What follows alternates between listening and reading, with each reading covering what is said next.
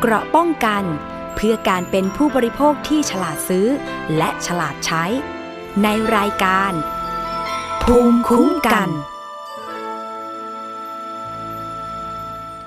สวัสดีค่ะ คุณผู้ฟังคะต้อนรับเข้าสู่รายการภูมิคุ้มกันรายการเพื่อผู้บริโภคกับดิฉันชนาทิพไพรพงศ์นะคะ ฟังได้ทางวิทยุไทย PBS www.thaipbsradio.com แอปพลิเคชันไทย PBS Radio รวมถึง facebook.com/thaipbsradiofan นะคะกดไลค์กดแชร์ด้วยค่ะ ซึ่งถ้าใครรับฟังรับชมทาง Facebook ก็จะได้ส่งความคิดเห็นกันเข้ามาเลยนะคะ แล้วก็นอกจากนั้นยังมีสถานีวิทยุชุมชนที่เชื่อมโยงสัญญาณด้วย ก็ต้องขอบคุณทุกสถานีนะคะ แล้วก็ท่านที่ฟังอยู่ในต่างจังหวัด ถ้าเกิดว่าอยากจะแสดงความคิดเห็น หรือว่าส่งประเด็นเรื่องราวผู้บริโภคมา ก็ฝากผ่านสถานีวิทยุชุมชนที่คุณฟังอยู่ หรือว่าจะไปกดไลค์กดแชร์ที่ Facebook ส่งข้อมูลกันเข้ามาได้นะคะ ประเด็นวันนี้กับรายการภูมิคุ้มกันเพื่อผู้บริโภคค่ะ ดิฉันมีแขกรับเชิญนะคะ ซึ่งก็คือคุณสวรักษ์จากวิวัฒนากุล ผู้สื่อข่าวผู้ประกาศข่าวต่างประเทศของไทย PBS สวัสดีค่ะ สวัสดีค่ะ สวัสดีคุณผู้ฟัง คุณผู้ชม สวัสดีคุณชนาทิพย์ด้วยค่ะ ค่ะ ในเมื่อคุณสวรักษ์มาแบบนี้ ต้องมีเรื่องราวพิเศษมาพูดคุยกับเราแน่นอน คุณผู้ฟังคะ รายการภูมิคุ้มกันเนี่ยนำเสนอทุกประเด็นเกี่ยวกับผู้บริโภค มีเรื่องหนึ่งค่ะ ที่เราพูดคุยกันมาโดยตลอดนั่นก็คือเรื่องของรถโดยสารสาธารณะนะคะ ซึ่งแต่ละครั้งที่ผ่านมาก็จะเป็นประเด็นที่ว่าปัญหารถโดยสารสาธารณะซะมากกว่า โดยเฉพาะในเมืองไทยในกรุงเทพนะคะ แต่ว่า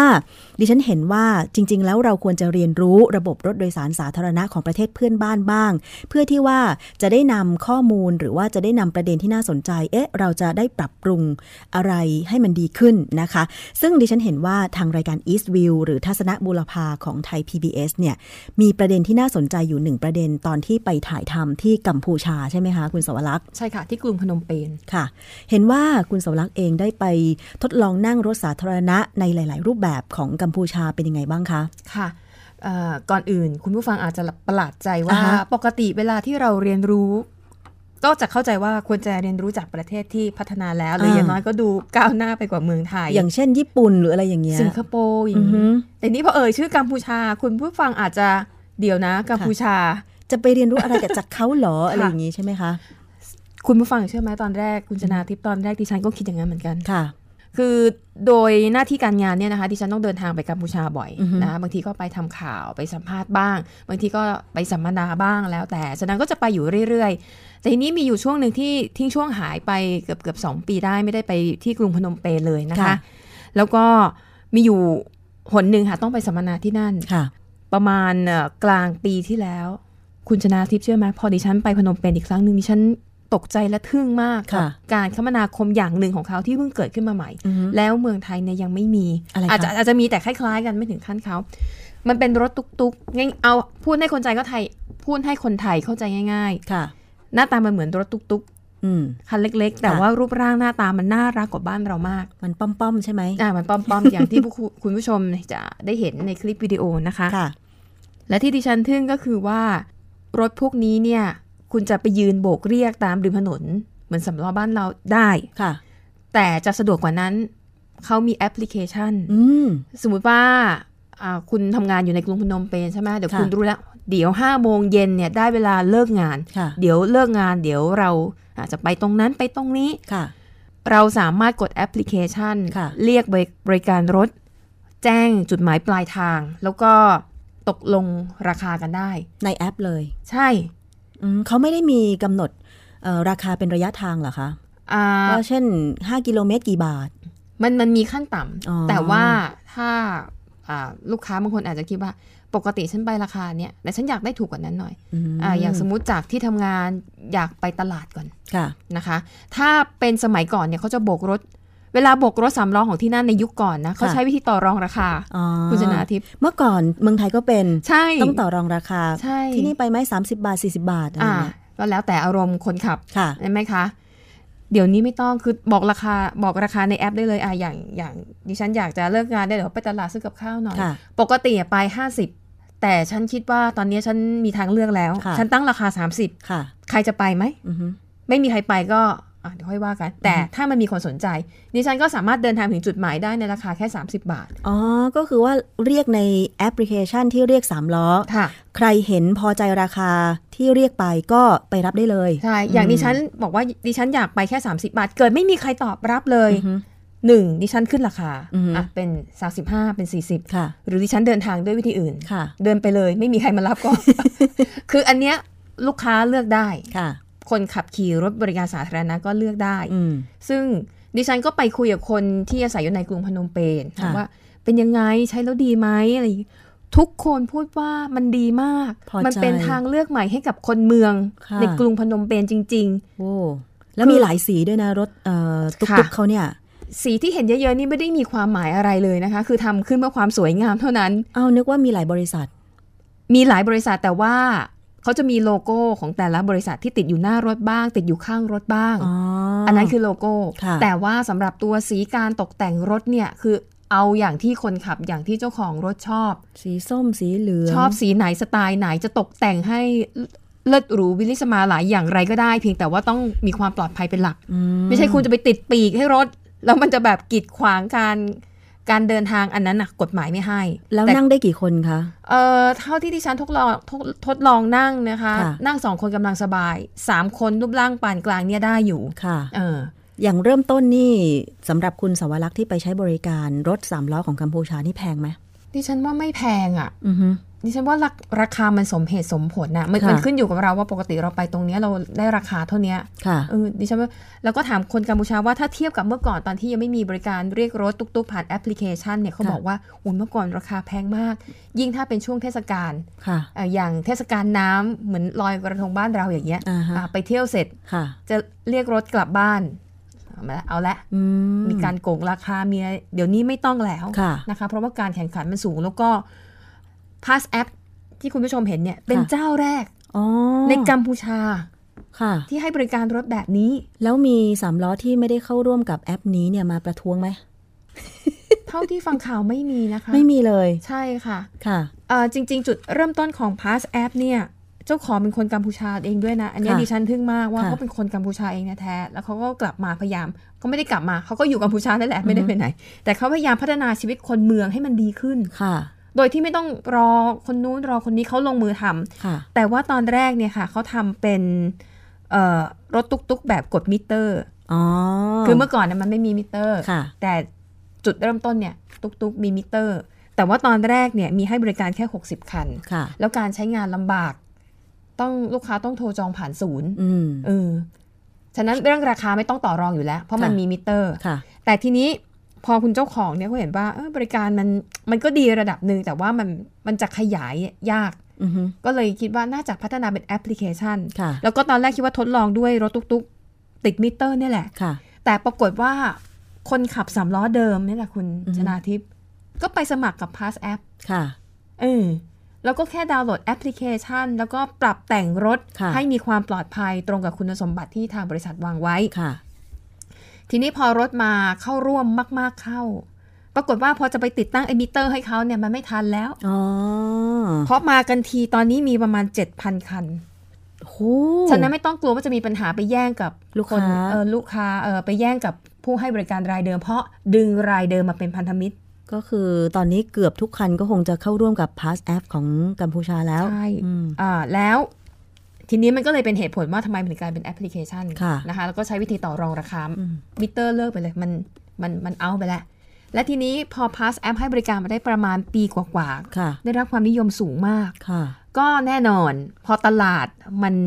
ดึงดูดใจก็ต้องมีเจ้าอื่นๆ เข้ามา เกิดขึ้น แบ่งแบ่ง ส่วน เค้ แบ่ง กอ่า อืม ทีนี้เจ้าใหม่ที่ว่าเนี่ยมันก็มีทั้งของคนกัมพูชาเอง ค่ะ มีทั้งของเวียดนาม มีทั้งบริษัทของจีน อืม แล้ว Grab อืม นะก็เข้ามาด้วยยักษ์ ค่ะ ใหญ่นี้เราก็รู้จักกันดี ตอนนี้กลายเป็นว่าผู้ให้บริการแอปพลิเคชัน ค่ะ เรียกตุกตุกนี่มีกี่เจ้าในกัมพูชา เท่าที่ดิฉันถามแม้แต่คนกัมพูชาเองก็ไม่มั่นใจเพราะมันเยอะมาก บาง อ๋อเหรอ เจ้าบางเจ้าเนี่ย ไม่เคยได้ยินชื่อมาก่อน แต่เห็นรถวิ่งอยู่ตามถนน ค่ะ จากที่ดิฉันคำนวณด้วยสายตาเวลาอยู่ตามท้องถนนเขาอะ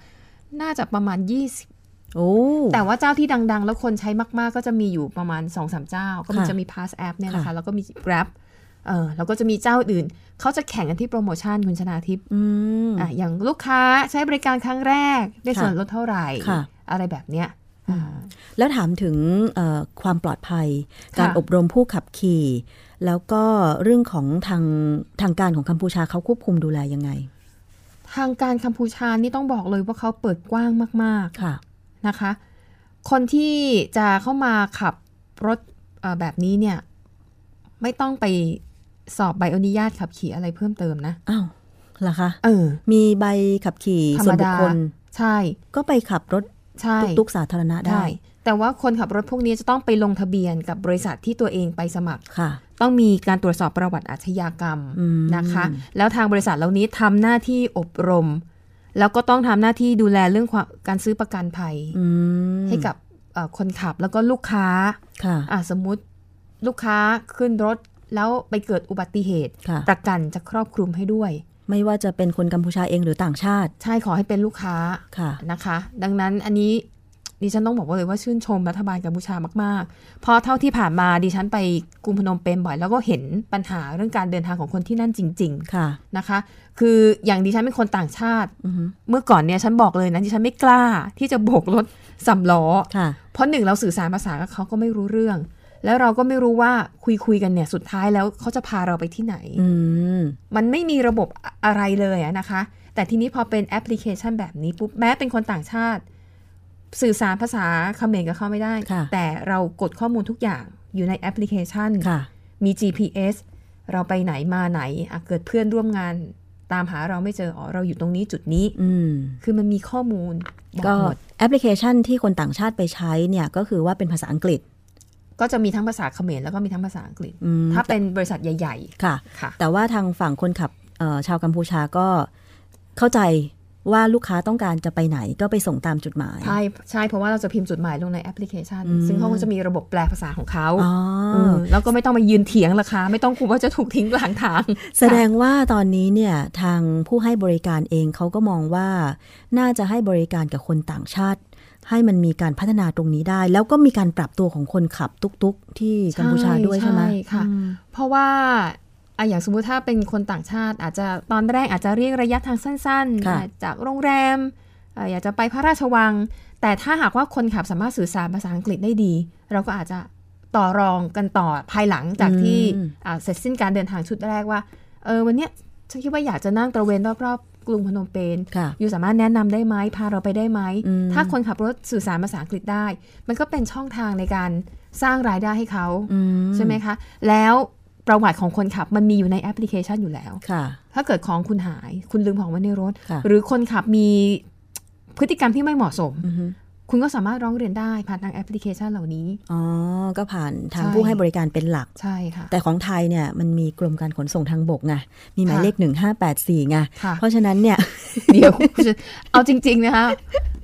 ถ้าต่างชาติมาเนี่ยให้เขาไปร้องเรียนโทรไปหนึ่ง 1584 แล้วเขาจะคุยได้ไหม ก็นั่นน่ะสิ ใช่ไหมะ ใช่ไหมแล้วถามคนขับเป็นยังไงนะมันมันไม่มี มัน ข้ ไม่ อมูล ได้ อะไรแบบนี้ อย่างขนาดแท็กซี่ทุกวันเนี้ย ค่ะ โอเค มันมีแกลบแต่ว่าก่อนหน้านั้นมันก็ยังไม่มีใช่ไหมะ ค่ะ เราก็โบกเอาตามท้องถนนอย่างเงี้ย เวลาเกิดเรื่องก็ร้องเรียนไป 1584 ค่ะ แล้วทีนี้คนต่างชาติจะรู้ข่าวไหมว่าถ้าเกิดปัญหารถแท็กซี่ในไทย หรือรถสาธารณะในไทยเนี่ย ค่ะ ต้องกด 1584 ใช่ อืม ซึ่งอันเนี้ยดิฉันบอกเลยว่าชื่นชมรัฐบาลกัมพูชามากว่าที่ผ่านมาเขาไม่สามารถจะแก้ปัญหาเหล่านี้ได้ แต่เขายอมเปิดทาง อือฮึ ให้เอกชนเข้ามาทำได้ภายใต้การควบคุม ค่ะ อืม ก็แสดงว่านี่แหละ มันเป็นจุดหนึ่งที่ไทยน่าจะเอาอย่าง จริงๆน่าจะเอาอย่างกัมพูชาในเรื่องนี้ เพราะว่าตอนนี้จริง ๆ รถตุ๊กๆของไทยมันก็เป็นเอกลักษณ์เนาะ ค่ะ แต่ทีนี้ว่า เอ๊ะมันมันจะเป็นไปได้ง่ายหรือยากขนาดไหนไม่รู้นะ เพราะว่าการจะมีการให้บริการผ่านแอปพลิเคชัน ค่ะ ผู้ขับจะต้องเออรู้ใช้เทคโนโลยีเป็นอะมือถืออ ม มีการใช้แอป ค่ะ มีการโต้ตอบ มีการจัดการระบบผ่านแอปพลิเคชัน ใคุณชนาทิพย์เรื่องนี้ดิฉันก็เคยไปสัมภาษ อื ณ์ อฮึ นะคะคนขับเอ่อคนใช้งานในกัมพูชาเนี่ยแหละค่ะว่าเอ่อคนขับรถตุ๊กๆเนี่ยในยุคก่อนของกัมพูชา ก็มีคนสูงอายุนะ ค่ะ แล้วเขาปรับตัวกันได้ยังไง อือฮึ เอาง่ายๆ คนผู้สูงผู้สูงอายุที่ไหนเดี๋ยวเนี้ยก็เล่นไลน์ได้แล้ว ค่ะ ถ้าคุณเล่นไลน์ได้ คุณก็สมัครแอปพลิเคชันเหล่านี้ได้ อ่าฮะ มันไม่ใช่เรื่องยากอีกต่อไป คือแสดงว่า คนขับตุกๆที่กัมพูชานี่ก็มีผู้สูงอายุด้วย มี แล้วเขาก็ต้องปรับตัวถ้าเขาอยากจะ ค่ะ ให้บริการผ่านแอปพลิเคชัน ใช่ อืม ใช่ไหมคะ ง่ายๆ เล่นไลน์ได้ สวัสดีวันเช้า สวัสดีวันจันทร์ได้ เรื่องแค่นี้คุณก็ต้องทำได้ โอ้ดีมากดีมาก ดังนั้นน่ะดิฉันเลยมองว่าเอ๊ะทำไมในเมืองไทยเนี่ย ถ้าเราลองดึงตุ๊กตุ๊กที่ให้บริการเนี่ย มาเข้าระบบ ค่ะ เป็นสตาร์ทอัพเอ่อเป็นแอปพลิเคชันซะ ค่ะ อาจจะเป็นหน่วยงานรัฐหรือเปิดให้เปิดทางให้สหกรณ์เอกชนเลยเขาท ค่ะ ำแล้วไม่ต้องไปจอดออกัน อือฮึ มันเป็นภาพที่ไม่ค่อยสวยงามมันไม่เป็นระเบียบ ค่ะ แล้วบางทีก็มีการมาแย่งลูกค้ากัน ใช่ มีการต่อรองราคาบางทีเจ้าหน้าที่รัฐควบคุมไม่ถึงไปหลอก อือฮึ ชาวต่างชาติ เสียภาพพจน์ของประเทศอีก มันมีแบบว่าคุมโซนกันเองด้วยนะ คุมโซนแบบว่าเธออย่ามารับในเขตฉันเขต ค่ะ เขตนี้ถนนนี้ฉันรับได้คนเดียวอะไรอย่างเงี้ย ดิฉัน อืม ก็มีความฝันว่าเวลาไปเห็นกัมพูชาแบบเนี้ยฝันว่าถ้าเราเอาระบบเทคโนโลยีแอปพลิเคชันเข้ามาใช้ แล้วสำล้อทุกคันอยู่ในที่ตั้งของตัวเองหมด คุณจะออกไปรับลูกค้าก็ต่อเมื่อ ลูกค้าจองรถคุณผ่านแอปพลิเคชัน ค่ะ ไปถึงไปแวะรับเขาหน้าโรงแรมหน้าสถานที่ท่องเที่ยว แล้วคุณก็ไป อือฮึ แค่เนี้ยการจราจรติดขัดจะไม่จะน้อยลง ค่ะ การหลอกลวงนักท่องเที่ยวน่าจะน้อยลง อือฮึ หรืออาจจะไม่มีเลยด้วยซ้ำเพราะทุกอย่างมันติดตามได้หมด อืม แล้วอีกอย่างหนึ่งคือ ราคาก็ยุติธรรมควบคุมได้ ใช่ ไม่ใช่ ค่ะ อยากจะบวกตามใจก็บวกไปอะไรอย่างนี้อืม แล้วเรื่องความปลอดภัยดิฉันว่าเป็นสิ่งที่ชาวต่างชาติเนี่ยให้ความสำคัญมากที่สุดนะ ค่ะ มีสถิติอุบัติเหตุไหมเกี่ยวกับสามล้อตุกๆ ของกัมพูชาเนี่ยค่ะ เอ่อน้อยมาก น้อยมาก เหตุผลเพราะว่าบ้านเขารถติดมาก ไม่สามารถใช้ความเร็วได้ ถูกต้องค่ะ ติดเหรอคะกัมพูชารถติดเห ร รอ ถ คะ ติดมากค่ะ ขยับไปไหนไม่ได้เลยค่ะ พนม ถ้าเป็นช่วงเวลาเร่งด่วนตอนเช้ากับตอนเย็น เทียบกับกรุงเทพ ของกัมพูชาของกรุงพนมเปญนี่จะแย่กว่า เพราะว่าถนนเขาแคบ อืม เขาขยายถนนไม่ได้แล้ว เพราะว่ามันมีบ้านเรือนคนเต็มไปหมด อืม นะคะ แล้วพอมีตุ๊กตุกๆ พอมีระบบเงินผ่อนเข้าไป ทุกคนออกรถได้หมด อือฮึ เพียงแค่มีเงินดาวน์นิดหน่อย อืม ฉะนั้นถนนน่ะมันไม่ได้รองรับ ตัว ค่ะ ปริมาณรถยนต์ที่เพิ่มมากขึ้น ค่ะ อันนี้คือเป็นข้อดีในข้อเสีย ข้อดีในข้อเสีย อืม แล้วเขามีการรณรงค์เกี่ยวกับเรื่องของวินัยจราจรอะไรไหม ก็มีนะคะ แต่ว่ามันไม่ค่อยเข้มงวดมาก ค่ะ ส่วนมากจะเป็นทางบริษัทของตุกๆ เหล่านี้มากกว่านะคะ ค่ะ เพราะเขามองว่าเรื่องความปลอดภัยเรื่องของการรักษากฎจราจรมันเป็นจุดขายอย่างหนึ่ง อืม เขาก็จะพยายามรณรงค์ให้คนขับของเขาเนี่ยมีวินัย ค่ะ เพราะถ้าไปทำผิดกฎจราจรแล้วไปเกิดอุบัติเหตุเข้าเนี่ย ประกันอาจจะไม่ยอมรับผิดชอบ อืม ด้วยเป็นสาเหตุหลาย ๆ อย่าง ค่ะ ค่ะ แล้วการแข่งขันกันของผู้ให้บริการเอ่อสามล้อตุกๆ นี่แหละค่ะ เป็นยังไงบ้าง ค่ะ เขาแย่งลูกค้ากันไหมเขาบรัฟกันไหมหรือว่าเขาแบบเหมือนเมืองไทยอะที่ไปชี้หน้าด่าแบบว่ามารับอะไรไม่ได้ ไม่มีไม่มี ไม่มีเลย ใช่ เพราะว่ามันเสรีมากแล้ว มันก็จะมีสามล้อบางกลุ่มนะคะที่ไม่ยอมเข้าร่วม อือฮึ อาจจะด้วยสาเหตุว่าไม่ยอมปรับตัว อือฮึ ไม่อยากปรับตัว แล้วก็รู้สึกว่าการไปยืนดักลูกค้าต่างชาติตามหน้าโรงแรมเนี่ย เขาได้เงินมากกว่า อ๋อ อ่า แต่ว่าลักษณะ ยังมี ก็จะเป็น อยู่ สามล้อรูปแบบเก่า เอ่อใช่ส่วนมากจะเป็นสามล้อรูปแบบเก่า ก็ยังมีอยู่บ้างเราจะไปเห็นตามบ่อนคาสิโน ค่ะ เพราะว่าคาสิโนที่พนมเปญเนี่ยเขาให้บริการ 24 ชั่วโมง ค่ะ อ่าแล้วก็เอาจริง ๆ นะคะคือบางทีลูกค้าออกมา เงินเยอะ อือฮึ ก็จะติดหนัก อ๋อ อ่ะคือคือเขาหวังลูกค้าพวกนี้ ค่ะ หรือบางทีเป็นต่างชาติที่ออกมาแล้วอาการ ก็จะดื่มแอลกอฮอล์อะไรไปหน่อย อืม อาจจะออกมาแล้วมึนๆอาจจะจ่ายเกินบ้างอะไรบ้าง ค่ะ ก็จะมีบางส่วนที่หวังลูกค้าแบบนี้ ค่ะ อืม แต่ว่า แต่ว่าจะไปแย่งกันเหมือนในเมืองไทยแล้วมีเรื่องไม่เคยเกิดขึ้น ไม่เคยใช่ไหม ในกรุงพนมเปญใช่ค่ะ ไม่เหมือนภาพที่เชียงใหม่ รถสี่ล้อแดงมาชี้หน้าด่าแกล็บแท็กซี่อะไรอย่างนี้ไม่ใช่ใช่ไหม ไม่ไม่ไม่มีไม่มี แย่งลูกค้าที่สนามบิน ไม่มีค่ะ โอ้ อืม แสดงว่าระบบ อันเนี้ย ของเขาเนี่ย คือเขา ใช้ได้ เขา อะ เปิดโอกาสให้ทุกคนไง ค่ะ เออ ใช้ได้อ่ะ ค่ะ ไม่น่าเชื่อเนาะ ตอนแรกที่ดิฉันได้ดูทัศนบุรพาตอนเนี้ย ค่ะ ก็คิดอยู่ในใจ เอ๊ะ ภาพมันจะออกมาเป็นยังไงนะ แต่พอดูอะวันนั้นได้ดูจริง ค่ะ ๆ ก็แบบ เออ มันน่าสนใจที่ว่ากัมพูชาเนี่ยคือ ก็อย่างที่ทราบกันว่าเขาก็พัฒนาตามหลังไทย ถูกต้อง แต่ว่าพอเป็นการให้บริการแบบเนี้ย เออเขานำหน้าไทยไปอ่ะ ค่ะ ใช่ไหมคะ ใช่ คือจริงๆ การที่รัฐบาลกัมพูชาเปิดให้ต่างชาติเข้ามาลงทุนในประเทศแบบเยอะๆ โดยเฉพาะอย่างยิ่งจีนเนี่ย บางคนก็อาจจะมองว่าเป็นข้อเสีย เหมือนกับอ่ะปล่อยให้จีนเข้ามาผูกขาดเข้ามารังแกท้องถิ่นอะไรอย่างเงี้ย ค่ะ นะคะ แต่นี่คือตัวอย่างที่ดี อย่างพาสแอปคนกัมพูชาเอง แล้วเขาก็พัฒนาโปรแอปพลิเคชันขึ้นมาเอง แล้วรัฐบาลก็คือไม่ได้ออกกฎหมายอะไรยุบยิบมาทำให้การทำธุรกิจของเขามันยากลำบาก ค่ะ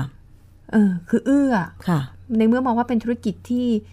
มันสร้างผลประโยชน์ให้กับคนในตัวเมืองอะส่งเสริมการท่องเที่ยวด้วยนะ เพราะบริการแบบนี้เขามีในหลายเมืองใหญ่ของเขมรนะคะ อืม อ่าถ้าไปเสียมเรียบ ค่ะ ก็มีให้บริการเหมือนกัน ค่ะ นอกจากได้ไปทดลองนั่งสามล้อตุ๊กๆ ของกัมพูชาแล้วเนี่ยนะคะ เห็นว่าอีกบริการรถสาธารณะก็คือรถไฟของกัมพูชาด้วยเป็นไง ใช่ บ้าง ค่ะรถไฟนี้ดิฉันก็ทึ่งเหมือนกัน ค่ะ นะคะ เพราะว่าตอนที่ไปกัมพูชาเนี่ยแล้วปรากฏว่าตอนไปที่สนามบินก็เห็นสสถานีรถไฟอยู่หน้าตัวสถาสนามบิน แล้วก็จะเป็นเล็ก ๆ แต่ว่าดูสะอาดสะอ้านดูทันสมัย ดิฉันก็เลยไปสอบถามข้อมูลถึงรู้ว่าอ่ารัฐบาลกัมพูชาเนี่ยเขาเริ่มการฟื้นฟูระบบรถไฟให้มันทันสมัยมากขึ้นเขาเริ่มต้นด้วยการอ่าให้เดินรถไฟจากในตัวเมือง ค่ะ เดินทางไปถึงสนามบิน อืม อันนี้อาจจะเน้นนักท่องเที่ยวโดยตรง ค่ะ นะคะเอ่อใช้เวลาเดินทาง 30 นาทีเท่านั้น มากสุดนะ 30 นาที แต่ถ้ารถออกได้เร็วหรือว่าไม่ติดอะไรอาจจะแค่ 20 นาที ซึ่งถือว่าเร็วมาก ค่ะ เพราะปกติถ้านั่งรถฝเอ่อนั่งรถยนต์แล้วไปสนามบินนะถ้าการจราจรติดขัดเนี่ยสองสามชั่วโมงเลยนะคุณชนาทิพย์ ระยะทางกี่กิโลเมตรคะประมาณ มั ได้ น ไหม ไม่ไกลมันไม่ไม่ ยี่สิบหรือสามสิบกิ ป โล ระ เม มา ต ณ ร สิบกิโลเมตร สิบกิโลเมตรโอ้ แต่อย่างที่บอกเวลาที่นั่นรถเขาติดเนี่ย ติดจริง ติดจริง ๆ เพราะว่ามันเป็นคอขวดถนนก็แคบ แล้วยิ่งถ้าเป็นช่วงเย็นคนจะเลิกงานแล้วเดินทางเอ่อกลับบ้านที่อยู่ชานเมือง ๆ ค่ะ มันคอขวดแบบว่าถนนสิบเลนอะบีบเหลือสองเลนคุณชนะที่ดิฉัน แม่ เคยเห็น เจ้าม มาแล้ว ฉะนั้นผู้โดยสารตกไฟลท์เยอะมาก ค่ะ ดังนั้นทางการกัมพูชาก็แบบเอาเนี่ยแหละลองรถไฟอะแล้วรถไฟมันไม่มีติดเขาจะเปิดทางให้รถไฟอยู่แล้ว อืม รับประกันภายใน 30 นาที คุณเดินทางถึงสนามบินแน่นอนแล้ว ค่ะ เขาทำดีมาก ค่ะ ตัวรถไฟอะติดแอร์ทั้งลำ อืม มีกล้องวงจรปิดทั้งในรถทั้งนอกรถ ค่ะ แล้วก็ติดแอร์เย็นฉ่ ค่ะ ำที่สำคัญให้บริการฟรี ฟรีด้วย ใช่ แม่เจ้า ดังนั้นไม่ต้องไปต่างชาติก็ได้ คุณ ค่ะ เป็นคนท้องถิ่นก็ได้อ่าคุณจะไปรับญาติรับเพื่อนที่เดินทางมาทางสนามบิน หรือคุณไปทำงานแถวนั้น ค่ะ ขึ้นได้หมดเขาไม่ห้าม ไม่ห้ามเลย ใช่ แม่ ช่วง เจ้า แรก ๆ เนี่ยเขาไม่คิดเงินแต่ว่าอีกระยะหนึ่งอาจจะคิดแต่ก็ไม่แพงอะค่ะ ค่ะ ไม่ถึง 50 บาทไทยมั้ง คือพูดถึงภาพของรถไฟเนี่ยคุณสวรักษ์ ค่ะ ดิฉันเนี่ยคือเราอยู่ในเมืองไทยอะเนาะ ค่ะ รถไฟไทยมันก็อย่างที่ อ รู้ นุ ๆกั รัก น ษ์นิยม มี ความคลาสสิกสูงมาก คลาสสิกสูงมาก ค่ะ อยากจะไปเร็วขนาดไหนก็ได้ ค่ะ ช้าขนาดไหนก็ได้ ค่ะ จะเว้นช่วงเว้นรางกันนานเท่าไหนก็ได้ จะตกรางเมื่อไหร่ก็ได้ ใช่ น้ำท่วมหน่อยก็ ถูก แล้วนะ ค่ะ คะ เพราะฉะนั้นเนี่ยภาพของรถไฟในเมืองไทยดิฉันก็เลยไม่ประไม่ประทับใจ ใช่ค่ะ ยิ่งถ้าพูดถึงว่ารถไฟที่ประเทศที่พัฒนาตามหลังเรามา ก็ไม่อยากจะคิด แต่พอเห็นตอนเนี้ยรถไฟของ ค่ะ กัมพูชาตอนเนี้ย ก็ทึ่งเหมือนกัน ใช่ แต่ว่าตอนนี้เขมรก็กำลังอยู่ในช่วงเริ่มฟื้นฟูจริง ๆ นะคะ เพราะว่าเขาเพิ่งพ้นจากภาวะสงครามยุคเขมรแดงได้มา40 กว่าปีเท่านั้นเอง ค่ะ นะคะ แล้วก็รัฐบาลกัมพูชาเนี่ยเปิดทางให้บริษัทของออสเตรเลีย ซึ่งมีความเชี่ยวชาญเรื่องรถไฟเข้ามาวาง คือเขาวางแผนตั้งแต่ต้น อืม ปรับปรุงตั้งแต่ราง ค่ะ นะคะ รางรถไฟการให้บริการตัวรถไฟคือให้ดูแลครบวงจรทั้งหมด ค่ะ นะคะ ดังนั้นระบบค่อนค่อนข้างจะไปได้ดีทีเดียวนะคะ อืม ดิฉันเชื่อว่าอีกสี่ห้าปีจากนี้เนี่ยเราน่าสนใจ ค่ะ คนไทยอาจจะเดินทางไปท่องเที่ยวในกัมพูชาด้วยรถไฟมากขึ้นนะคะ จะมีการพัฒนามาถึงอะไรนะสระแก้วไหมอรัญญ จะ ประเท บ ศ อก ไหม ว่าปอยเป็ด ค่ะ ปอยเป็ดนี่คือติดกับสักแก้วของไทยใช่ไหม ค่ะ ตอนนี้คุณผู้ชมบอกเลยนะคะ ปีใหม่ใครยังไม่มีที่เที่ยวที่ไหนดิฉันโฆษณาให้การร ถไฟ กัมพูชาเลยนะคะ ค่ะ เพราะว่าคุณผู้ชมสามารถไปขึ้นรถไฟจากปอยเป็ดของกัมพูชา นั่งตรงมาถึงกรุงพนมเปญได้เลย โอ้ ฟรี ฟรี รถไฟติดแอร์ ค่ะ ไม่เสียตังค์สักกระบาท จริงเหรอ คุณจะมีสัมภาระคุณจะหอบหิ้วมอเตอร์ไซค์มาด้วยก็ได้ ถ้าคุณสามารถเอามันผ่านผ่านผ่านด่านตอมอได้นะ ค่ะ อ่า ดีจัง แต่ว่านานหน่อยนะ อือฮึ เออถ้าจะไม่ผิด 18 ชั่วโมงหรือไง ค่ะ แต่คุณก็นั่งนอนมาในรถไฟนั่นแหละ ค่ะ นะคะ แล้วถ้าจำไม่ผิดเขาให้บริการฟรีจนถึงสิ้นปีนี้ อืม เออเพราะว่าเป็นช่วงที่ทดลองใช้ ค่ะ นะคะเออแล้วก็ถามเขาว่าแหมมาทำกันชิดชายแดนขนาดนี้แล้วทำไมยูไม่เชื่อมกันไปเลย อ่าฮะ เหมือนก็วิ่งเหมือนกับในยุโรป ผ่าน อย่ง เข งี้ ต ย แดนไป อ่ ผ่าน ค่ะ ชายแดนไป ค่ะก็บอกตอนนี้ติดปัญหาเรื่องกฎหมาย ค่ะ รัฐบาลไทยกับกัมพูชายังไม่สามารถไอ้ทำข้อตกลงในส่วนนี้ได้ ค่ะ อ่าดังนั้นมันก็เลยมันก็ต้องไปจอดที่ปอยเป็ดแล้วคุณก็ลงรถ ตอนนี้มีแค่ให้บริการรถบขส รถเอ่อทัวร์เท่านั้น อ่า ที่วิ่งจากหมอชิด ค่ะ แล้วก็สามารถที่จะเดินทางผ่านไปกัมพูชา โดยที่ไม่ต้องเปลี่ยนเที่ยวรถอะไรเลย อืม อันเนี้ยได้ ค่ะ แต่ว่าพูดถึงรถไฟเนี่ยน่าสนใจ ได้ เพราะว่าอย่างที่คุณสวรักษ์บอกว่าอย่างยุโรปเนี่ยเขาก็สามารถนั่งรถไฟเชื่อม แต่ละประเทศไป ใช่ โอ้โหห้าหกประเทศได้แล้ว ไม่มีพรมแดนอีกแล้ว อือฮึ อืม ค่ะ นค่ะ อันนี้น่าสนใจมากคือ ระบบรางเนี่ยจะบอกว่า เราประทับใจระบบรางของญี่ปุ่นเนาะ ค่ะ ซึ่งตอนนี้เนี่ยกัมพูชาก็พัฒนามาติดๆละ ติดติดๆ ของ แล้ว ไทยล่ะจะไปเมื่อไหร่ อืมเอ่อของกัมพูชานี่ง่ายอย่างเพราะอย่างที่บอกเขาเปิดโอกาสให้บริษัทต่างชาติที่มีความเชี่ยวชาญในแต่ละเรื่องเนี่ย อือฮึ เข้ามาพัฒนาระบบแล้วรัฐบาลเขาไม่ออกกฎหมายหรือออกกฎระเบียบที่มันทำให้การทำงานของเขายุ่งยากอ่ะ อืม อันเนี้ยมันก็เลยทำให้การทำงานเขามันเดินหน้าไปได้อย่างรวดเร็ว ค่ะ นะคะ ก็สะท้อนอะไรบางอย่างกับ ระบบการทำงานของไทย คือจริง ๆ ดิฉันน่ะอยากจะใช้รถไฟมาก ถ้า ค่ะ เกิดว่ามันจะเป็นเหมือนชินคันเซ็น อืม ตรงเวลาเป๊ะ ๆ นะ มีประสิทธิภาพ ใช่ สะอาดปลอดภัย แล้วก็ไม่ต้องใช้เชื้อเพลิงเยอะ ค่ะ รถโดยสารเอ่อไม่กี่ขบวน ขนส่งคนได้เป็นพันเป็นหมื่น อืม อะไรอย่างเงี้ย อืม มันน่าสนใจมาก อืมค่ะ ขี้เกียจขับรถด้วยแหละ เนาะ ขับรถก็ขับรถก็สนุกไปอีกแบบนึงถ้าคนชอบขับ แต่ว่าเราควรจะมีทางเลือก ใช่ โดยเฉพาะอย่างยิ่งต่างชาติ ค่ะ นะคะอืม ค่ะ จากการที่ได้ไปมีประสบการณ์ที่กัมพูชาเรื่องของรถสาธารณะครั้งนี้เนี่ย บอกคุณผู้ฟังคุณผู้ชมผู้บริโภคของไทยหน่อยว่า จริง ๆ แล้วเนี่ย ถ้าจะเปรียบเทียบกับบริการรถสาธารณะของไทยในมุมมองของคุณสวรักษ์คิดเห็นเป็นยังไง อืมเอาโดยภาพรวม ภาพรวม ใช่ไหคะ ใช่ค่ะ ของไทยเนี่ยดิฉันว่าเรามีความคิดที่ดี ค่ะ นะคะ มีคนพร้อมที่จะมาร่วมกันพัฒนาให้มันดีขึ้นได้ ค่ะ แต่มันติดขัดเรื่องกฎหมาย อืม กฎระเบียบนะคะ เอาเอาง่ายๆอย่างอ่าอย่างรถบริการเรียกรถผ่านแอปพลิเคชันทั้งหลายเนี่ย ค่ะ ดิฉันมองว่ามันนี่มันไม่ใช่ปัญหานะ อือฮึ แต่พอเราไม่ทำอะไรมันเลยกลายเป็นปัญหา อืม ะยกตัวอย่างประเทศสิงคโปร์ ค่ะ สิงคโปร์นี่คือ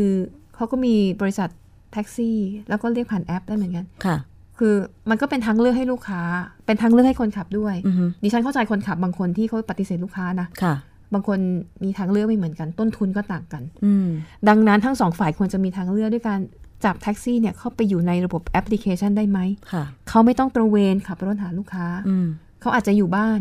รอที่ให้ลูกค้าเรียกผ่านแอปพลิเคชัน อือฮึ ถึงเวลานัดค่อยออกจากบ้าน ค่ะ แล้วเขาสามารถจัดสรรเวลาของชีวิตเขาได้ อืม อาจจะไปรับลูก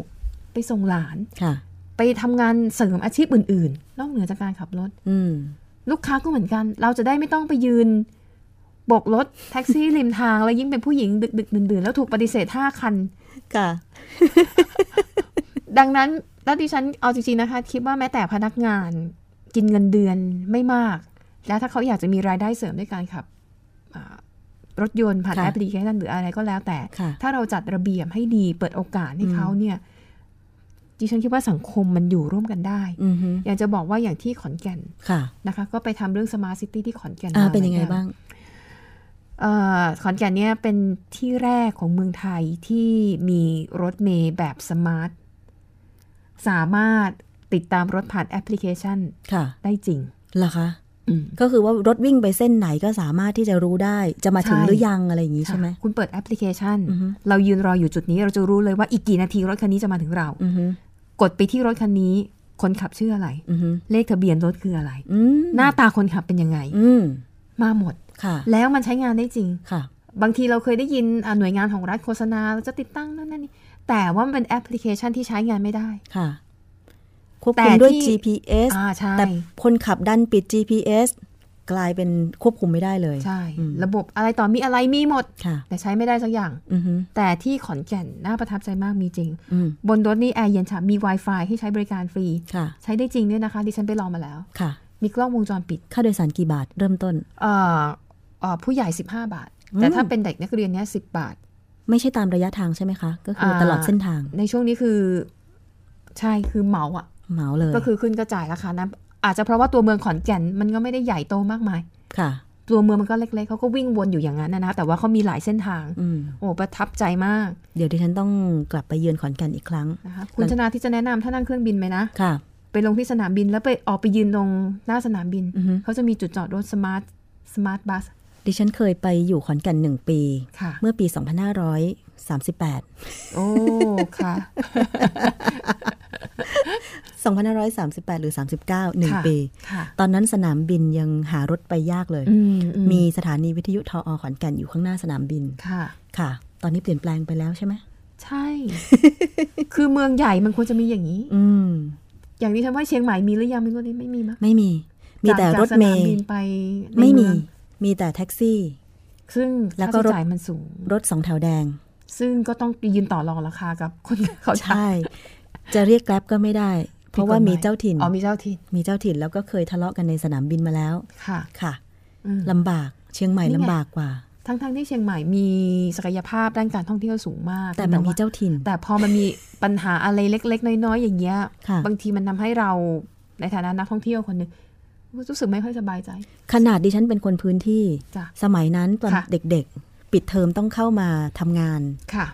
พาร์ทไทม์ขายของบ้างอะไรบ้างที่ ค่ะ แถวไนท์บาซ่าร์แถวอะ กา ไร ดสวน ที่เชียง แก้วอะไรอย่างนี้ ใช่ แถวเชียงใหม่ ค่ะ เมื่อก่อนขึ้นรถสองแถวแดง ตั้งแต่ ค่ะ ราคา 5 บาท 7 บาท อือหือ อือฮึตอนนั้นนะ5บาท 7 บาทไม่เกิน ค่ะ 10 บาท ค่ะ ตอนนี้เพื่อนรุ่นน้องที่เป็นนักข่าวอีกสำนัก หลัก ข่าว ร้อย หนึ่ แล้ว ง มะ เขาบอกว่าเขาเป็นเด็กมอชอนะ ค่ะ ไปแต่ละครั้งกลับไปเชียงใหม่แต่ละครั้ง ค่ารถไม่เคยเท่ากันเลย ทั้งๆท อ่า ที่ก็เรียกจาก ค่ะ สนามบินไป เหมือน ที่ เดิม จุดจุดเดียวกัน ค่ะ ไม่เคยเท่ากันเลย อืม อืม ซึ่งอันเนี้ยดิฉันเข้าใจว่าบางทีคนขับอย่างที่บอก แต่ละคนมีเหตุผลมีปัจจัยมีต้นทุนชีวิตไม่เท่ากันดังนั้นเวลาเขาคิดค่าโดยสารน่ะเขาอาจจะคิดให้เขาคุ้มทุนหรือว่ากำไร ค่ะ แต่มันปัญหามาตกอยู่ที่ผู้โดยสารไม่มีความแน่นอนอะไรเลยในชีวิต ใช่ บางทีต้นทางตกลงว่าเหมาเอ้า อือฮึ ขับไปขับมา แวะรับคนอื่นเฉยเลย ก็พูดอะไรไม่ได้อีก ไม่คือสองแถวแดงเนี่ยที่เชียงใหม่เนี่ย ค่ะ มันเป็นลักษณะของรถประจำทางพิเศษที่ไม่ประจำทาง ค่ะ เข้า ใจ เข้าใจ เป็นความพิเศษของจังหวัดนี้ ใช่ค่ะ เพราะฉะนั้นก็ต้องทำใจถ้ามีคนอื่นมานั่งร่วมด้วย อืม แล้วเราจะเดินทางไปถึงจุดหมายล่าช้าไปบ้าง ค่ะ เพราะเขาจะแวะแวะไปส่งคนอื่นก่อน ใช่ แล้วก็แวะมาเส้นทางของเรา เออมันก็เสียเวลา มันอยู่ นะคะ ที่การวางแผนของคนขับคนเดียว เออดังนั้นดิฉันจะบอกว่าขอนแก่นเป็นต้นแบบการพัฒนาเมืองที่ดีมาก และที่ไอโครงการรถสมาร์ทซิตี้ของเอ่อรถสมาร์ทบัสของเขาประสบความสำเร็จ เพราะว่าเขาตั้งขึ้นมาในรูปแบบของบริษัทเอกชน แต่ผู้ที่ร่วมทุนในบริษัทเอกชน เป็นเทศบาลตำบล อืม ค่ะ เออดังนั้นเขาถึงคิดขึ้นมาได้ในรูปแบบของเอกชน มันเลยเดินหน้าได้ แล้วก็ประสบความสำเร็จแล้วก็ใช้งานได้จริงได้ ค่ะ โดยที่รัฐเข้ามาแทบไม่ได้เข้ามาแตะในโปรเจกต์นี้เลย อืม อันนี้ก็เป็นตัวอย่างความสำเร็จ ค่ะ นะคะ เพียงแต่รัฐโดยขนส่งของจังหวัดก็ดูแล เรื่องของระเบียบ เรื่องของการอนุญาตเท่านั้นใช่ไหมคะ อ่าอ่าใช่ค่ะ อืม แต่ว่าแต่ว่าทางการขอนแก่นเขาก็พยายามทำโปรเจกต์ใหญ่ๆนะ อย่างรถรถรางเบาอะไรเงี้ยเขาก็กำลังเดินหน้าเขาอยู่น่าสนใจเป็นจังหวัดที่เป็นต้นแบบได้อย่างน่าสนใจมาก อืม นะคะ ค่ะ ก็อยากให้ทุกจังหวัดของไทยมีแบบเนี้ย เพราะว่าตอนนี้รถโดยสารที่ให้บริการในต่างจังหวัด อย่างเช่นรถสองแถว ค่ะ หรือรถเมล์เนี่ยมันน้อยลง อืม อย่างดิฉันเนี่ยอยู่ลำพูน ค่ะ แล้วก็เมื่อก่อนจะมีรถเมล์เขียว ค่ะ จากลำปางวิ่งถึงเชียงใหม่ ค่ะ ก็จะผ่านลำพูนบ้านดิฉันด้วย อืม ตอนเนี้ยกลับบ้านไปเนี่ยเห็นน้อยมาก อืม นานๆวิ่งมาคันหนึ่ง ค่ะ แล้วคิดดูสิ คนก็ต้องหาเงินซื้อรถกัน อ๋อ ใช่ ซื้อรถส่วนตัวกัน เพราะว่า ไม่ การให้บริการ มีก็ลำบาก เออมัน อืม มันน้อยลง ค่ะ เมื่อก่อนหมู่บ้านดิฉันมีรถเมย์สองคัน ค่ะ ตอนนี้ไม่มีรถเมย์ละ ค่ะ เหลือแต่รถสองแถว เออ วันละสองเที่ยว เออ แล้วคิดดูสิชาวบ้านเอออย่างเช่นคนขับรถไม่เป็นอย่างเงี้ยจะ ค่ะ ไปโรงพยาบาลจะไปโน่นไปนี่ อืม ก็ต้องตื่นแต่เช้ามานั่งรอรถสองแถว แล้วก็ต้องกลับก่อนรถสองแถวกลับเข้ามาด้วยนะ อืม อืม ค่ะ ลำบาก ซึ่งดิฉันว่าไอ้ปัญหาเนี้ยแอปพลิเคชันทั้งหลายสตาร์ทอัพทั้งหลายสตาร์ทอัพทั้งหลายเนี่ยเข้ามาช่วยแก้ปัญหาได้ อืม เพราะญี่ปุ่นเคยมีปัญหาแบบนี้ ค่ะ อตอนนี้มีอยู่ ก็คือหมู่บ้านที่ไม่มีรถเอ่อขนส่งให้บริการละ ค่ะ แต่มีคนแก่ที่ยังต้องไปหาหมอต้องไปทำธุระแล้วคนแก่ไม่ขับรถไม่ไหวแล้ว อื อะ่ะ อฮึ ก็จะมีสตาร์ทอัพคือ เรียกเรียกบริการใช้คนที่มีรถยนต์ในตัวเมืองใกล้ ๆ ค่ะ และยังขับรถได้ เออ ให้ช่วยมารับคุณตาคุณยายเหล่านี้ไปทำธุระทีแล้วก็จ้างเป็นครั้งๆไป อ่ะฮะ ราคาก็เอาสมเหตุสมผลไม่ต้องแพงมาก ค่ะ คนขับก็ดีเพราะว่าได้รายได้เพิ่มจากการที่ตัวเองมีรถและขับรถได้ ค่ะ ควรผู้สูงอายุก็สามารถเดินทางไปไหนมาไหนได้ อือฮึ ตามที่ตัวเองจำเป็นต้องไป ค่ะ มันวินวินทั้งสองฝ่ายดังนั้น การนำเทคโนโลยีเข้ามาใช้เนี่ย มันช่วยทำให้ชีวิตดีขึ้นน่ะ ง่าย จริ ขึ้น ๆ เยอะ อืม เพราะฉะนั้นผู้สูงอายุก็ต้องปรับตัวเรื่องการใช้เทคโนโลยีให้กับให้ทันด้วย ใช่ ใช่ไหมคะ ถ้าจะนำเทคโนโลยีมาใช้แล้วก็มีประสิทธิภาพทั้งสองฝ่าย ใช่ เนี่ยดิฉันก็ยังลำบากว่าเอ๊ะถ้าเราแก่ไปหลายคนนะ บอก ค่ะ แก่ๆแล้วก็อยากจะไปอยู่ต่างจังหวัดกลับไปอยู่บ้าน แล้วถ้าเกิดว่าเราขับรถไม่ไหวล่ะ ใครจะพาเราไปโรงพยาบาล คุณผู้ฟัง คุณผู้ชมที่ติดตามรายการอยู่ตอนนี้นะคะ ใครมีหัวทางการค้ากรุณาค่ะ คิดสตาร์ทอัพธุรกิจแบบนี้ขึ้นมานะคะ ใช่ เอาอย่างเงี้ยละเน้นรับส่งผู้สูงอายุ อาจจะเป็นผู้พิการ ใช่ หรือผู้ที่ไม่สะดวกจะใช้บริการขนส่งสาธารณะทำยังไงจะช่วยให้เขาสามารถ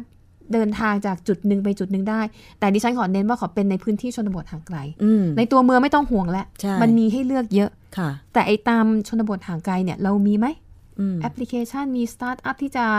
ทำให้คนมีรถมีรายได้เสริมจากจุดนี้ ตอนนี้ก็ใช้วิธีการแบบว่า ไว้วาน โย เพื่อนบ้าน ไหว้วานเพื่อนบ้าน ค่ะ เพื่อนแล้วเหมาเหมาไปนะ เหมารถกระบะไปเหมารถอะไรไป อ่า ใช้วิธีการเหมา ค่ะ อืม คือไอ้แบบเนี้ยดิฉันมองว่ามันเขาลำบากเขาผูกขาด ใช่ คือไม่พอไม่รู้จักใครพอรู้จักอยู่คนเนี้ยคนนี้ก็อาจจะแบบอ่าขึ้นราคาเรื่อยๆเรื่อย ม ๆแต่ถ้าเราเปิดให้มันเป็นธุรกิจซะ เปิดให้มีการแข่งขันด้านราคาด้านบริการ อือฮึ มันจะเอื้อประโยชน์ทุกฝ่าย น่าสนใจมากนะคะ เพราะว่า ค่ะ ในพื้นที่ห่างไกลของไทยมันมีอีกเยอะ ใช่ แล้วก็ไม่ใช่ทุกคนที่จะมีรถส่วนตัว ใช่ นะคะ นะคะ ดังนั้นคุณ รัฐ ผู้ชมคนไหนทำ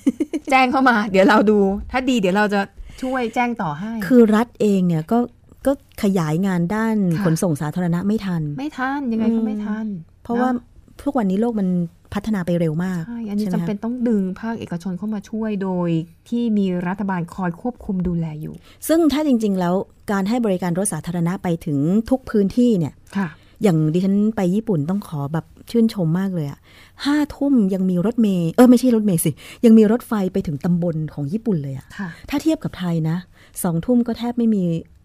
ไม่มีรถออกจากจังหวัดแล้วอะ ใช่ค่ะ บขสเงียบเลยอะ อืมแล้วบางทีรถบ้าน ถ้ารถ แปลกนะ เมย์ถ้ารถเมย์หรือว่าถ้าสองแถวเนี่ยเลิกตั้งแต่ห้าโมงอะ อืม รถเที่ยวสุดท้ายออกห้าโมงอย่างเงี้ยคุณ ค่ะ แล้วก็ญี่ปุ่นดีอย่างคือเรื่องความปลอดภัย ค่ะ คือเที่ยงคืนตีหนึ่งอะลงจากรถไฟแล้วจะเดินเดินไปที่พักเราอะ ค่ะ ปลอดภัย อืม ไม่ต้องกลัวอะไรเลย ใช่ ถามว่าบ้านเราทำได้ไหม ไม่ได้ ว่าไปถึงสถานีรถไฟเที่ยงคืน ขอนอนที่สถานีรถไฟดีกว่า ตอนนั้นดิฉันเคยนั่งรถเอ่อทัวร์ ค่ะ ไปลงที่ขนส่งจังหวัดระยอง ค่ะ แค่หกโมงเย็นนะ ค่ะ ไม่มีรถสองแถวที่ที่จะต่อไปที่ที่พักแล้ว ค่ะ ต้องนั่งวินมอเตอร์ไซค์ อืม โอ้โห น่ากลัวมากตอนนั้นไป ค่ะ คนเดียวด้วย ค่ะ เพราะว่าคนอื่นเขาล่วงหน้ากันไปแล้ว อ๋อค่ะ อืมน่ากลัวมากนะคะ อันนี้ก็ อืม อยากจะฝากไว้แล้วก็ ถือว่าเรื่องที่คุณสวรักษ์มาเล่าให้ฟังในวันนี้มาแชร์ประสบการณ์จากการไปสัมผัสเอ่อรถสาธารณะจริงใน ใช่ค่ะ ในกัมพูชาในพนมเปญแล้วก็สมาร์ทซิตี้ที่ขอนแก่น ค่ะ ก็เป็นต้นแบบได้นะคะ อยากจะให้มีการพัฒนาแบบเนี้ย อืม ทุกจังหวัดของไทยเลย อืม ค่ะ ค่ะ วันนี้ขอบคุณคุณสาวรักษ์จากวิวัฒนากุลผู้ประกาศข่าวต่างประเทศของไทย PBS มากนะคะ แล้วก็ผู้ดำเนินรายการ East View ทางไทย PBS ที่มาร่วมพูดคุยในรายการนะคะ ถ้าวันหลังมีเรื่องประเด็นเกี่ยวกับผู้บริโภคอีกเรียนเชิญนะคะ ยินดีค่ะ ค่ะ วันนี้ขอบคุณค่ะ ขอบคุณมากค่ะ สวัสดีค่ะ สวัสดีค่ะ แล้วเราไปพักกันครู่หนึ่งเดี๋ยวช่วงหน้า กลับมาติดตามนะคะ ช่วงคิดก่อนเชื่อกับดรแก้วกังสดานอภัย นักพิษวิทยาค่ะ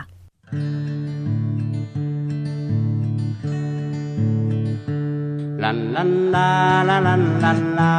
ลันลันลาลาลันลันลาลันลันลาลาลันลันลาลันลันลาลันลาลันลาเพึ่งบินมาดอกไม้ดีใจเพึ่งบินไปแล้วก็บินมา ดูดน้ำหวานของเรากลับไป สร้างรวงรังให้ครอบครัวเธอยินดีเสมอ ดอกไม้ยินดี ยินดียินดียินดี ยินดียินดียินดี ลันลันลาลาลันลันลาลันลันลาลาลันลันลาลันลันลาลาลันลันลา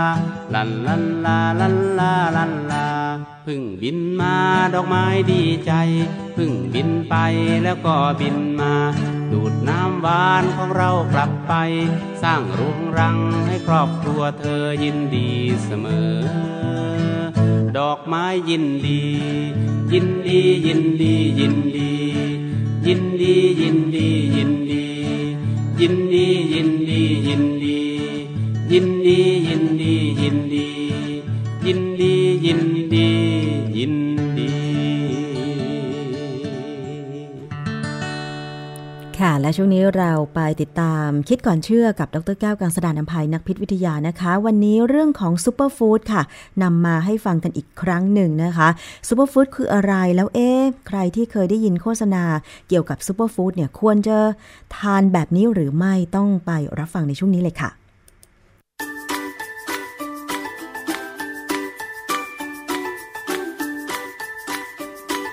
ช่วง คิดก่อนเชื่อ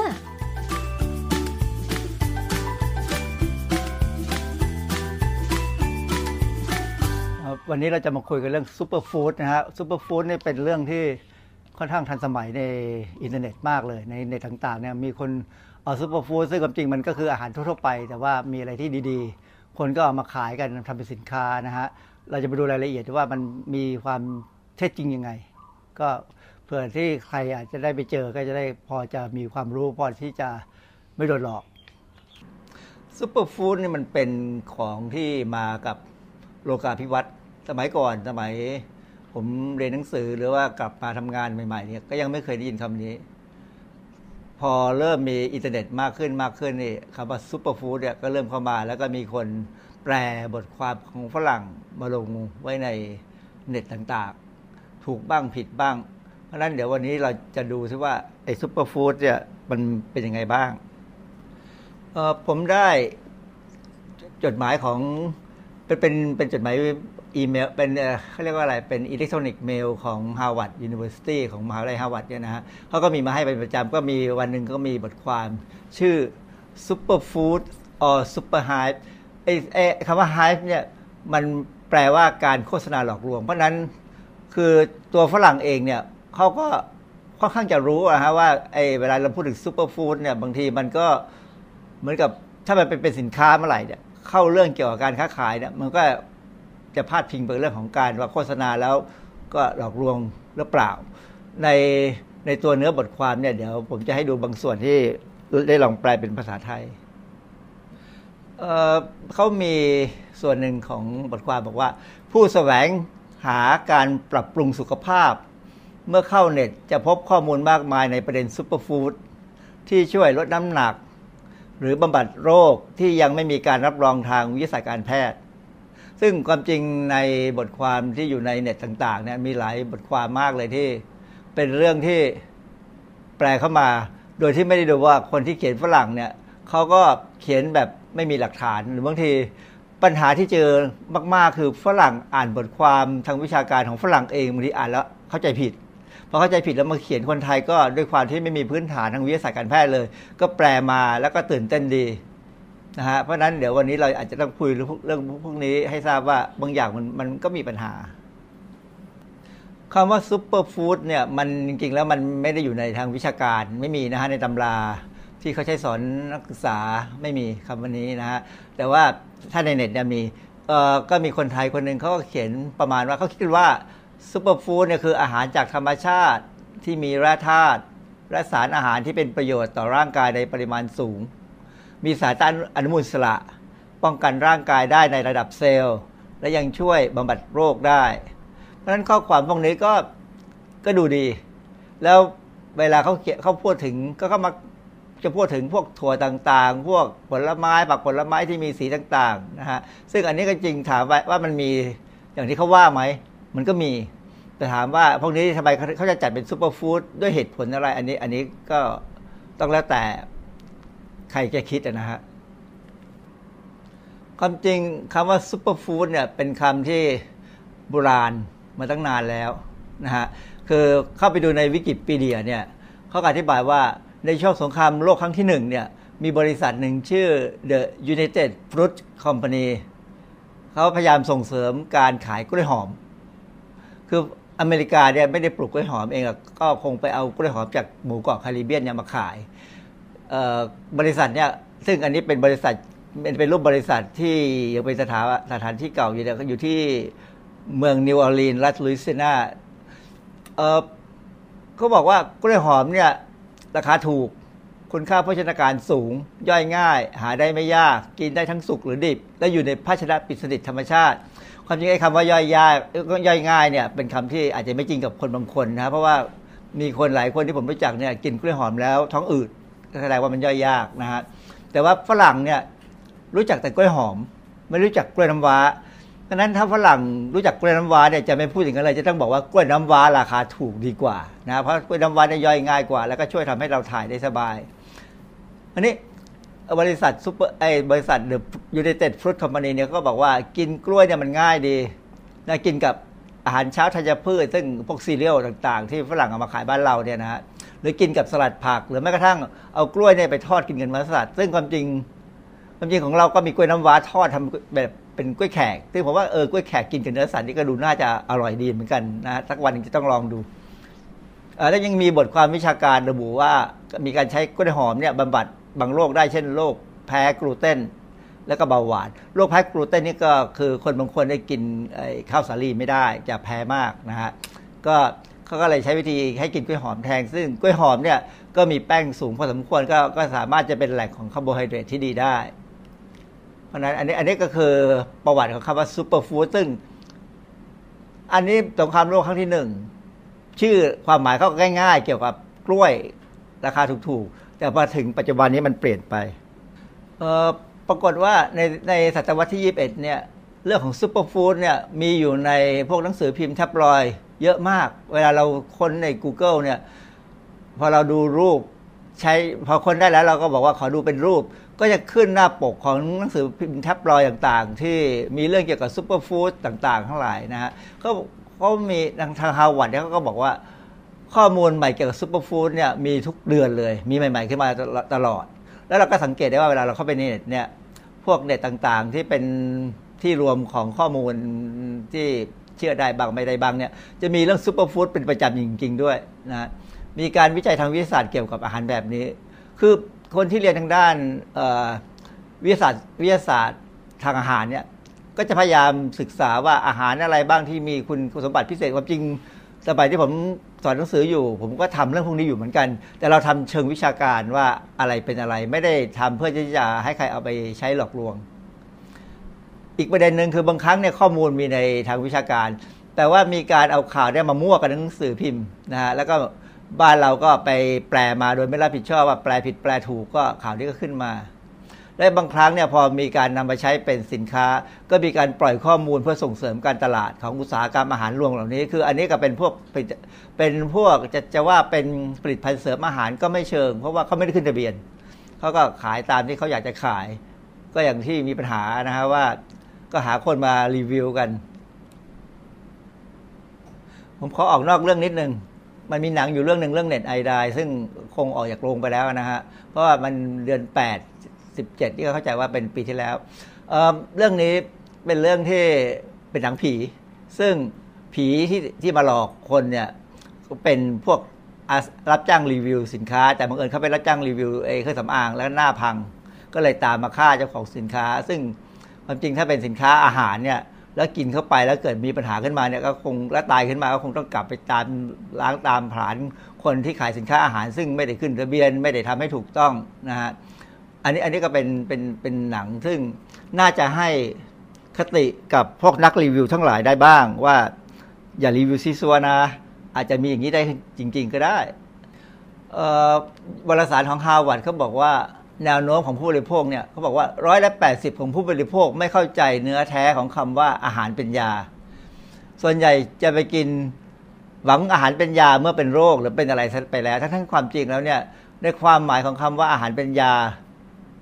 ก็คือกินอาหารให้ถูกให้ได้รับคุณค่าทางโภชนาการตามที่ร่างกายต้องการ ซึ่งเป็นที่ยอมรับทางวิชาการว่ากินอาหารให้ครบห้าหมู่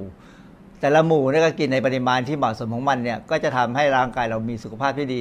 นั่นคือการกินอาหารเป็นยา ไม่ใช่ว่าพอไม่สบายหรือป้องกันต้องกันป้องกันโรคอะไรเช่นโรคอ้วนเบาหวานความดันโลหิตคอเลสเตอรอลสูงเนี่ยก็ไปหาอาหารบางอย่างมากินเพื่อลดมัน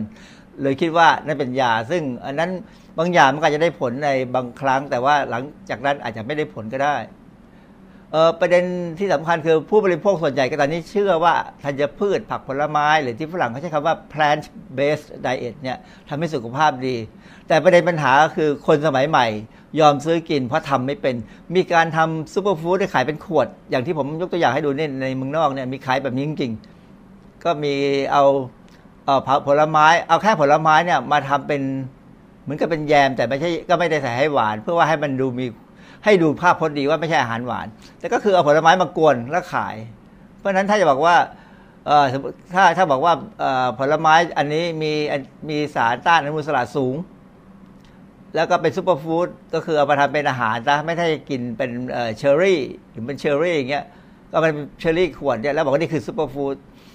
เอ่อก็อาจจะมีคนซื้อกินดังนั้นบ้านเราอีกหน่อยก็อาจจะมีขายด้วย เพราะว่าถึงจุดหนึ่งเนี่ยเมื่อเศรษฐกิจมันไปถึงระดับหนึ่ง อาจจะมีของพวกนี้ขาย เออเวลาพูดถึงซูเปอร์ฟู้ดเนี่ยจริงๆซูเปอร์ฟู้ดเนี่ยตัวมันเองเนี่ยตอนที่ยังไม่มีใครไปบอกว่ามันเป็นซูเปอร์ฟู้ดเนี่ยมันมีคุณค่าทางโภชนาการจริง เช่น เราพูดถึงผลไม้สีต่างๆ เราพูดถึงผักสีต่างๆ แต่ปรากฏว่าคำเนี้ยถูกเอามาใช้เพื่อผลักดันสินค้ามากกว่า แนะนำทางโภชนาการ คือ คือความที่คนไม่ค่อยเข้าใจกัน แล้วคนมองไม่ออกว่า ควรจะกินอาหารแบบไหน ก็เมื่อมีคนบอกว่ากินอาหารนี่ดี แล้วก็จะช่วยให้สุขภาพดีก็ลองซื้อมากิน และหลายครั้งเนี่ยระบบการขายสินค้าแบบเอ่อที่เขาเรียกว่าพีระมิดเนี่ยมันทำให้คนที่เสียเงินไปซื้อมาแล้ว ก็เลยยอมตกบันไดพลอยโจรขายไปด้วยเลย เพื่อจะได้ซื้อของในราคาถูกและได้มีอาชีพนะฮะมันเป็นความน่ากังวลมากกับการให้ความสำคัญกับอาหารแบบเฉพาะเจาะจงคืออย่างใดอย่างหนึ่งเลย เลยก็เลยบอกว่ามันเป็นการบังตาทำให้ไม่เห็นคุณค่าโภชนาการของอาหารอื่น แล้วพอคนที่ไปสนใจซูเปอร์ฟู้ดเนี่ยอาจจะละทิ้งความหลากหลายในอาหาร คือไม่กินอาหารหลากหลายแล้วคือกินแต่ของพวกเนี้ยเป็นประจำหรือคิดว่าคิดว่ากินแล้วมันดี เพราะฉะนั้นสุดท้ายเนี่ยก็เลยกลายเป็นว่ามันจะมีแนวโน้มว่าให้คนพวกนี้ไปกินวิตามิน หรือเกลือแร่ในรูปผลิตภัณฑ์เสริมอาหารเนี่ยมากเกินจำเป็น คือไปเจอปัญหาว่าเมื่อตัวเอง คือบางคนก็บอกซื่อสัตย์เมื่อจะขายให้คนอื่นกินก็พยายามกินก่อน แล้วก็เวลาไปกินของที่อยู่ในลักษณะปริมาณสูงๆที่เรียกว่าเมกะโดสเนี่ย ก็อาจจะเจอปัญหาได้ สิ่งที่จะมาทดแทนเรื่องของซูเปอร์ฟู้ดคือถ้าเราต้องไม่ต้องไม่เชื่อเรื่องพวกนั้นนะเราเรามาดูความจริงกันเนี่ย คือฮาวาดเนี่ยเขามีไดแกรมอยู่รูปหนึ่งเขานั้นเขาใช้คำว่า healthy eating plate ซึ่งความจริงเขาปรับปรุงมาจากอเมริกันเพลท ของรัฐบาลอเมริกันเนี่ยเขาจะมีอเมริกันเพลทสำหรับคนอเมริกัน แต่ว่าฮาวาดเนี่ยเขาคิดว่าเขาปรับปรุงให้มันดีขึ้น อย่างเช่นกรณีของน้ำมันพืช คือน้ำมันพืชเนี่ยที่จะใช้เนี่ยเขาก็มองว่าควรจะใช้น้ำมันที่เป็นน้ำมันพืชที่เป็นพวก น้ำมันมีกรดไขมันอิ่มไม่อิ่มตัวสูงนะฮะแต่ว่าให้พยายามเลี่ยงเนย เพราะเนยนี่เป็นไขมันจากวัวจากนมวัวนะแล้วให้พยายามเลี่ยงอาหารไขมันที่เป็นเขาเรียกว่าทรานแฟตทรานแฟตเนี่ยเช่นพวกซีซันเอ่อพวกมาจารีนนะฮะเห็นเนยมาจารีนเขาเรียกว่าเนยเทียม แล้วก็พวกไอ เนยขาวที่เนยขาวที่เขาจะทำขนมปังเนี่ยอันนั้นก็เป็นมีทรานแฟตซึ่งทรานแฟตนี่มันจะมีผลเกี่ยวกับเรื่องไขมันเอ่อเพราะคอเลสเตอรอลไม่ดี อาจจะทำให้สูงขึ้นได้ ในกรณีของผัก เขาก็บอกว่าให้กินผักหลาย ๆ อย่างที่มีใบนะครับ แต่ว่าเขาพยายามบอกว่าเขาบอกว่ากรณีของผักเนี่ยอย่าไปรวมไอ้พวกมันฝรั่งมันมันทอดพวกเฟรนช์ฟรายนะ เพราะว่ามันถึงจะเป็นพืชแต่ว่า พวกนี้เป็นสินค้าที่เป็นเป็นผลิตภัณฑ์ที่ปรับปรุงมามีน้ำมันสูง มีพลังงานสูง ซึ่งอาอาจจะทำให้อ้วนได้เอ่อก็ให้กินผลไม้นะฮะกินหลาย ๆ สีเอ่ออันนี้รูปตัวตัวนี้ก็บอกว่า stay active ก็คือว่าต้องออกกำลังกายด้วยนะ แต่ละน้ำเนี่ยคืออเมริกันเพลทเนี่ยถ้าเป็นของอเมริกันเพลทเนี่ยเขาก็แนะนำให้กินน้ำแต่ว่าจริง ๆ แล้วถ้าเป็น healthy eating plate ของฮาวาดเนี่ยเขาบอกว่า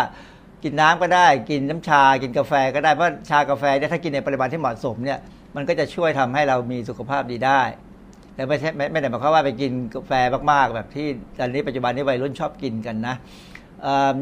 กินนมพอประมาณ อย่ากินมากเกินไปเพราะนมอาจจะทำให้อ้วนได้นะฮะแต่แล้วก็กินโฮเกรนก็คือกินเอ่อพยายาม คาร์โบไฮไอ้พวกแป้งเนี่ยถ้าจะได้เนี่ยขอให้ได้จากเมล็ดข้าวข้าวที่ไม่ขัดสี หรือว่าถ้าจะกินขนมปังก็เป็นพวกโฮลวีตซะเพราะว่ามันจะได้ได้ใยอาหารได้บ้างนะกินโปรตีนที่ดีก็คือกินปลากินไก่บ้าง คือไม่ถึงกับห้ามว่าอย่าไปกินเนื้อแดง หรือว่าเนื้อวัวเนื้อเนื้อสัตว์ใหญ่แต่ว่ากินได้แต่ก็อย่ากินมากนักเอ่อ ให้พยายามหลีกเลี่ยงเนื้อสัตว์ที่ผ่านการปรุงแต่ง เช่นเบคอน เช่นไส้กรอกหมูแฮมอะไรพวกเนี้ยนะฮะว่าะมันเป็นอาหารที่ WHO บอกว่ากินมาก ๆ ก็ไม่ดี เพราะมันมีแนวโน้มว่าทำให้เป็นมะเร็งได้ เพราะฉะนั้นถ้าเราทำตาม healthy eating plate หรือ American plate อะไรก็ตามเนี่ย ซึ่งความจริงอันนี้ของกระทรวงสาธารณสุขของบ้านเราก็มีการนำมาเผยแพร่แล้วเหมือนกัน เราก็ไม่เห็นต้องไปกินซูเปอร์ฟู้ดเลย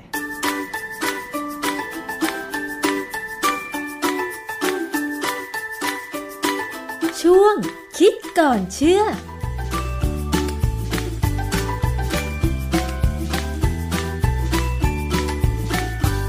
ค่ะ ก็เป็นอีกเรื่องหนึ่งนะคะ ที่เอามาฝากคุณผู้ฟังกันเกี่ยวกับเรื่องของซูเปอร์ฟู้ดในช่วงคิดก่อนเชื่อ กับดรแก้วกังสดานอภัยนักพิษวิทยาค่ะนำข้อมูลด้านวิทยาศาสตร์มาพูดคุยกันล้วนๆเลยทีเดียวนะคะ เอาเป็นว่าก็ไปลองดูนะคะว่าอาหารการกินในแต่ละวันของคุณเป็นอย่างไร แล้วถ้าได้รับฟังเกี่ยวกับโฆษณาผลิตภัณฑ์เสริมอาหารหรือว่าอาหารต่างๆเนี่ยก็ต้องชั่งใจดูว่าควรจะทานหรือไม่เหมาะกับเราหรือไม่นะคะ แล้วก็ควรจะทานหลากหลาย มากขึ้นนะคะไม่ใช่ทานชอบอะไรก็ทานอย่างนั้น แล้วก็เห็นว่าใครบอกมีประโยชน์นะคะก็ไปซื้อเฉพาะชนิดนั้นมาทาน อันนี้ก็อาจจะไม่ได้สารอาหารอย่างอื่นที่ครบถ้วนไปนะคะคุณผู้ฟัง นี่คือเรื่องราวทั้งหมดในรายการภูมิคุ้มกันรายการเพื่อผู้บริโภคสำหรับวันนี้ค่ะ ขอบคุณสำหรับการติดตามรับฟังไม่ว่าจะเป็นทางเว็บไซต์นะคะ ทางแอปพลิเคชันไทย PBS Radio หรือว่าฟังผ่านวิทยุชุมชนที่เชื่อมโยงสัญญาณค่ะ ก็ได้แก่วิทยุชุมชนคนหนองยาไซสุพรรณบุรี วิทยุชุมชนปฐมสาครจังหวัดสมุทรสาคร วิทยุชุมชนคนเมืองลี้วิทยุชุมชนเทศบาลทุ่งหัวช้างจังหวัดลำพูนนะคะ วิทยุชุมชนเมืองนนท์สัมพันธ์จังหวัดนนทบุรี วิทยุชุมชนคลื่นเพื่อความมั่นคงเครือข่ายกระทรวงกลาโหมจังหวัดตราด แล้วก็วิทยุในเครืออาร์รีดิโอ142 สถานีทั่วประเทศด้วยค่ะ วันนี้หมดเวลาแล้วดิฉันชนะทิพไพรพงศ์ต้องลาไปก่อนนะคะ สวัสดีค่ะ ติดตามรับฟังรายการย้อนหลังได้ที่เว็บไซต์และแอปพลิเคชันไทย PBS Radio ไทย PBS Radio วิทยุข่าวสารสาระ เพื่อสาธารณะและสังคม